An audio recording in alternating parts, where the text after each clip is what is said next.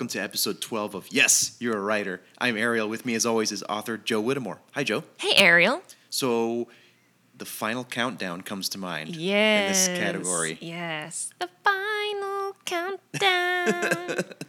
because this week we are talking about the final showdown, or AKA the final conflict of your story. And this is going to happen after that aha moment where the character realizes wait a minute, I had the power in me to go back to Kansas all along. So this is what this is going to be about, and um, I wanted to talk about a few points. And Ariel, you, I, I always value your opinion on these things, and because I actually had a question for you, and we'll get to that. Oh, What wow. you think okay. of something? Wow. Um, so when we're talking about that um, that final showdown, and it doesn't have to be something super dramatic, like you know people battling on a, the edge of a cliff, because you may be writing about high school, Mm-hmm. or you may be writing about junior high. So it could be something as simple as a science fair, right? Okay. Or it could be something as simple as a sports competition, mm-hmm. or it could be two people battling over the love of a third. Okay. Yeah. But these are all, I mean, these are all examples of the final showdown of what's going to happen.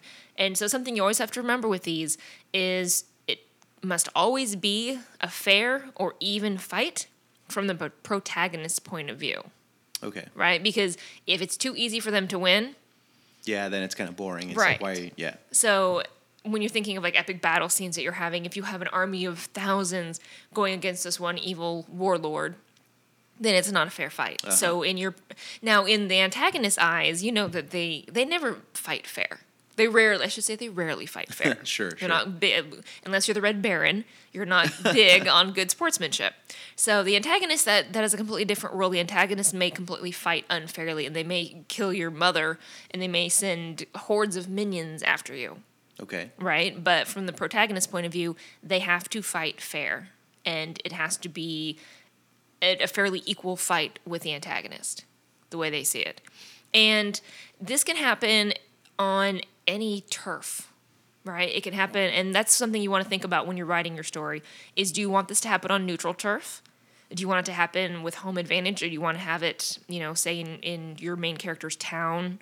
If it's you know something fighting against someone that's going to raid the town, do you want them to be at home when it happens, so they're fighting to protect their home, or they're just waiting for the enemy to come, or do you want them to go after the enemy?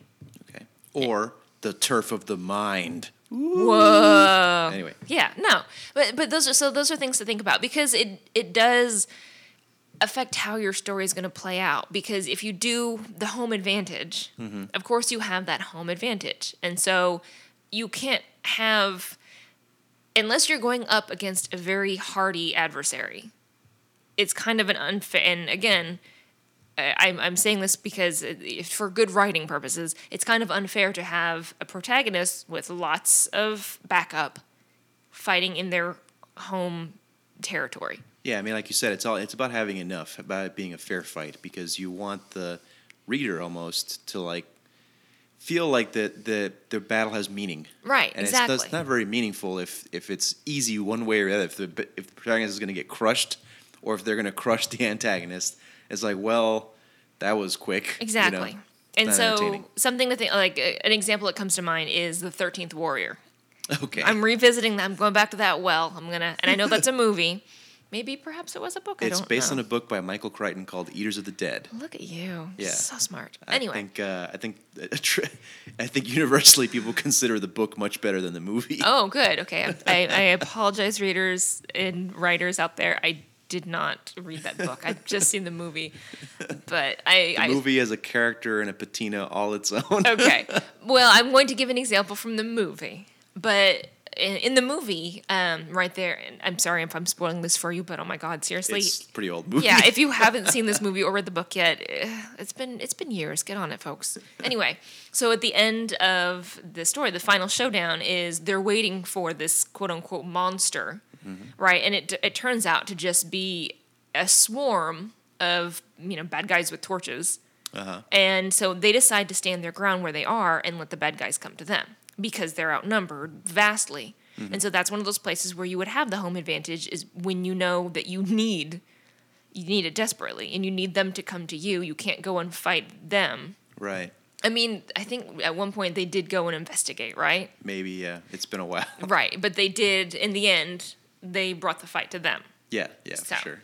Right. So that's something to think about. And then if you're going to say the enemy's territory, it needs again it needs to be something where it's going to be a fair fight where it's not you know some old man sleeping in his bed and you just go and stab him in the night and then that's the end of the story it has to be something where your protagonist is going to have a challenge on someone else's turf Right. that they can overcome, but it, it needs to pose a little bit of a challenge so it's not too easy for them to go up against the uh, antagonist. So, I also want to talk about the different types of showdowns you can have because you can have a solo showdown where it's just your main character going to face an antagonist or a slew of antagonists alone. Or it can be a group thing, like they have a posse, yeah, yeah, yeah. or the Avengers, or like you know, or they have a team with them, Yeah, Magnificent Seven or whatever it might be. Right. Yeah. They have a team with them, and they're going to face the antagonist, aka antagonists, many. And so there are different advantages and disadvantages for each of those. So one of the advantages of going solo, for example, is you don't have to worry about friendly casualties. You don't have to worry about people that you love dying in battle for yeah. you. Yeah, it's true. Right? If you go alone, if you die, eh, the story's over. It's bad. But at least no one you love died along the way because a lot of stories, a lot of epic stories where there's groups of people involved fighting for good, a lot of people gonna die. Yeah, Yeah, yeah. you know, a lot of beloved characters gonna die. you know the way of looking at it is, well, there sure is a lot of fodder lying around here. right. So that's one of the advantages of a solo showdown. Another advantage is your main character gets that triumph of defeating the adversary on their own, right? Mm-hmm. Because it wasn't something where they had to have a team of friends again. And we're this is again going back to that fair, even fight. Uh-huh. So they were able to triumph on their own, and they get more of that. Yes, I could do. I beat this person feeling, and it also has to do with um, the growth, character growth sure. that they get when they defeat the adversary on their own, right? Because if you had to have people help you, you don't get to you don't get the feeling deep inside as much Yeah. of of I did this on my own, and look you know look how I've grown as a person versus having a whole team of Yeah. people, and oh that was easy. Right, right. I mean, I, I don't want to jump ahead because maybe you'll mention this later, but Yeah. it's definitely more personal to the protagonist when they're on their own. I mean, Right, it's sort of a tautology to say that, but No, you- if you want to, if the if the context of your story is a very personal conflict, Exactly. then then the solo makes a lot of sense, and they also, as in turn, have a lot of this growth that you just talked about. Exactly. That's very, very wise of you. and there are also disadvantages of having a solo showdown. Um, for example, you're solo, Yeah, right? so if something goes wrong, it's there's nothing, uh, nobody else you can rely Yeah, on. no once safety you, numbers, yeah. Right. So once the dagger gets kicked out of your hand, you're you got to find another way to bring this guy down because you don't have someone going, "Here's a backup dagger." You know, you got to fight them on your own. So you and you can't rely on other people for advice. It's, it's all up to you. And so that's something you have to think about with your main character. Is my main character independent and strong enough? And it, to be, and that could be part of their character growth as well. Is that all this time they've been relying on other people hmm. and letting other people fight their battles, and finally they're willing to, t- you know, to take it on themselves and say, okay, look, I'm going to fight my own battle. I can do this. And so that could be part of the character growth. yeah there you go. And then uh, with solo, the conflict can only last so long, right? Because it's just one person.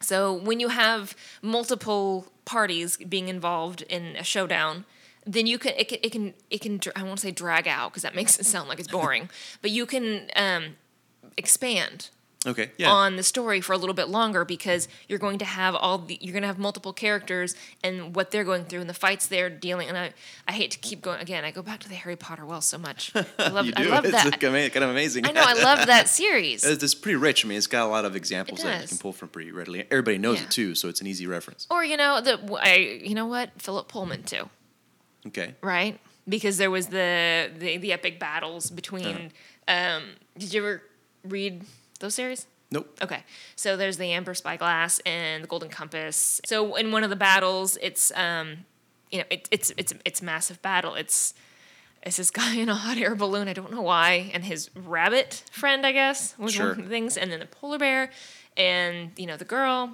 and Lyra, and anyway, so you have all these people, and it it makes it it makes it more epic Mm-hmm. to have so many parties involved because you get to see from this, you know, what this person is doing in their battle, what this other person is doing, who they're fighting, what's happening, how they're doing. Yeah.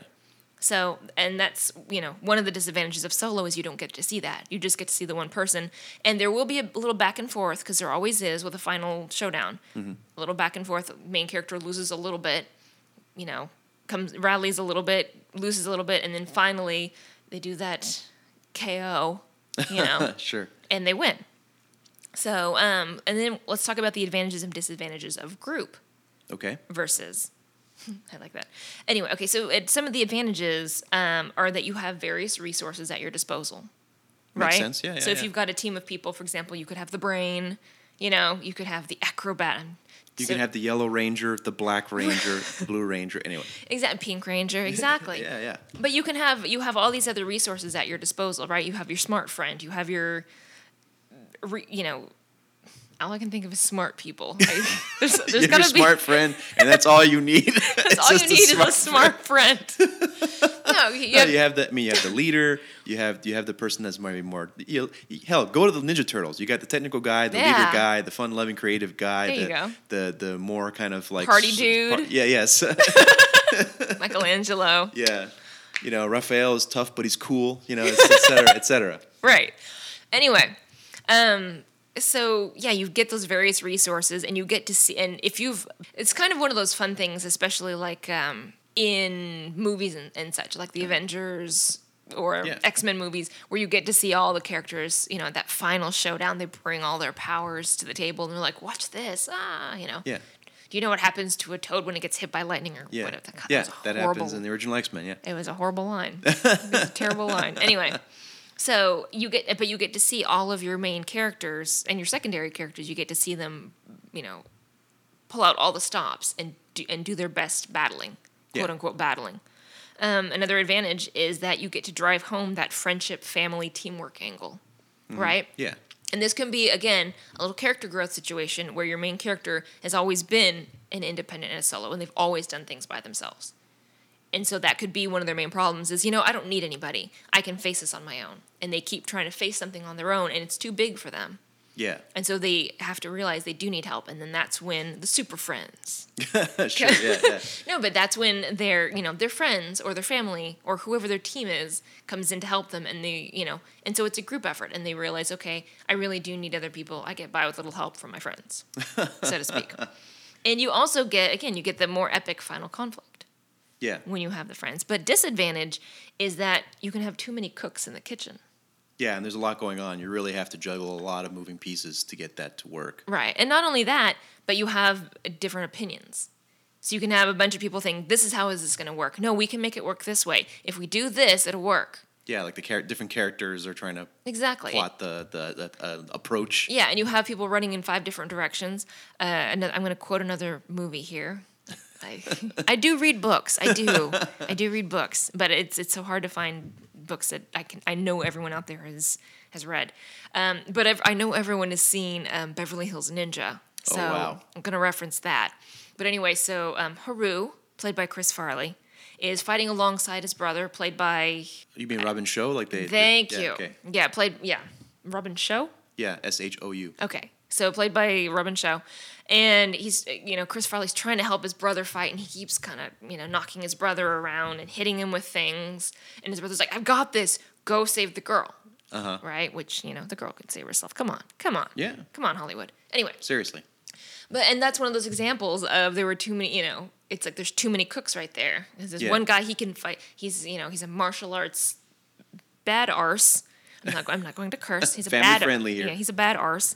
Um, and he's he's but his brother is kind of ruining things for him by stepping in, and so that's too many cooks, and so that can be a disadvantage of having a group going up against an antagonist. Yeah, I mean, it has to be harmonious. I think that's another way of saying what you just said. Actually, like the the pieces have to work in conjunction with each other properly. Exactly. If they're all kind of interfering with each other, then progress doesn't get made. Exactly. Okay. And something else you need to think about when you're writing this final showdown is that there must always be a sacrifice from your main character, right? Whether it's going to be an emotional, a mental, or a physical sacrifice, they're going to have to either they're going to get beat up or they're going to have to part with something that they've been holding on to for way too long and they finally have to give it up and say, okay, I'm, I'm willing to let this go. They're going to have to sacrifice something to win this final battle. And that's something that they're going to realize throughout the course of the story, throughout their journey. Mm-hmm. And that's what's going to come to them. And then it's going to be, whatever it is, it's going to be a surprise to the antagonist. I know that sounds like a no brainer. It's like, of course, the antagonist doesn't know if they about knew it. about it, well, they'd be Right. prepared for it. Yeah. But think about it. It, it, it. Whatever you're planning to, you know, have in your in your back pocket for your main character, it needs to be something that is not going to be obvious to the antagonist because for the most part, we're hoping your antagonist is at least a little bit intelligent if they're worthy of fighting your protagonist, right? Makes sense. Yeah. So there needs to be something that they wouldn't see coming, and they go, "Oh, you had that screwdriver all this time. you you can unscrew the you know TV and The panel to my death blimp. Yeah." She liked that one. I did because I, I love the idea of a death blimp. Hey, you know, regular blimps, regular blimps just won't do. Uh, so those are some things to think about again. You must always have a sacrifice from your main character, be it mental, emotional, physical, maybe all three of those things. Um, it always has to be something. The solution must be something they learn throughout that aha moment. They they learn throughout the course of that story. Because if they knew it before the story started, then they wouldn't be in this predicament. And the solution must be a surprise to the antagonist. They must not have expected this to come. And now here's the question that I had for you. Oh wow, I forgot that was that was I'm on the hot seat. All right. Yeah. Okay. So this is something I believe, but I want to see if if you think based on what you've read something different. So I believe that a main character must stay true or be kept true by someone to who they are Yeah, I, th- I mean, in that final showdown. I mean, isn't it? I mean, that that's part of the way you. It'd be weird to kind of create this character and have them go through this journey, and then have the solution or the growth aspect of the resolution of this battle, and the key to the winning the battle be something that's entirely alien to who they are.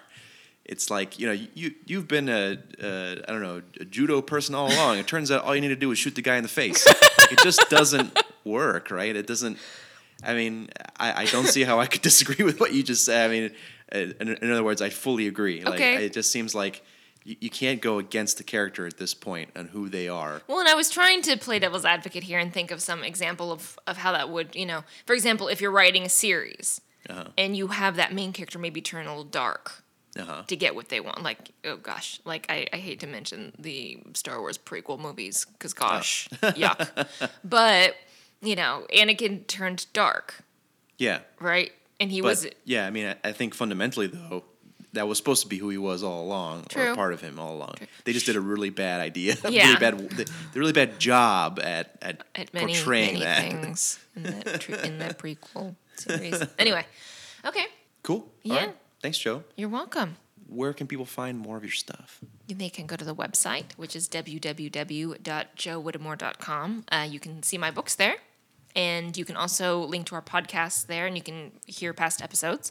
And you can also see different writing resources that I have available. And Ariel, if people have questions or comments about the podcast or about writing in general, where can they email us?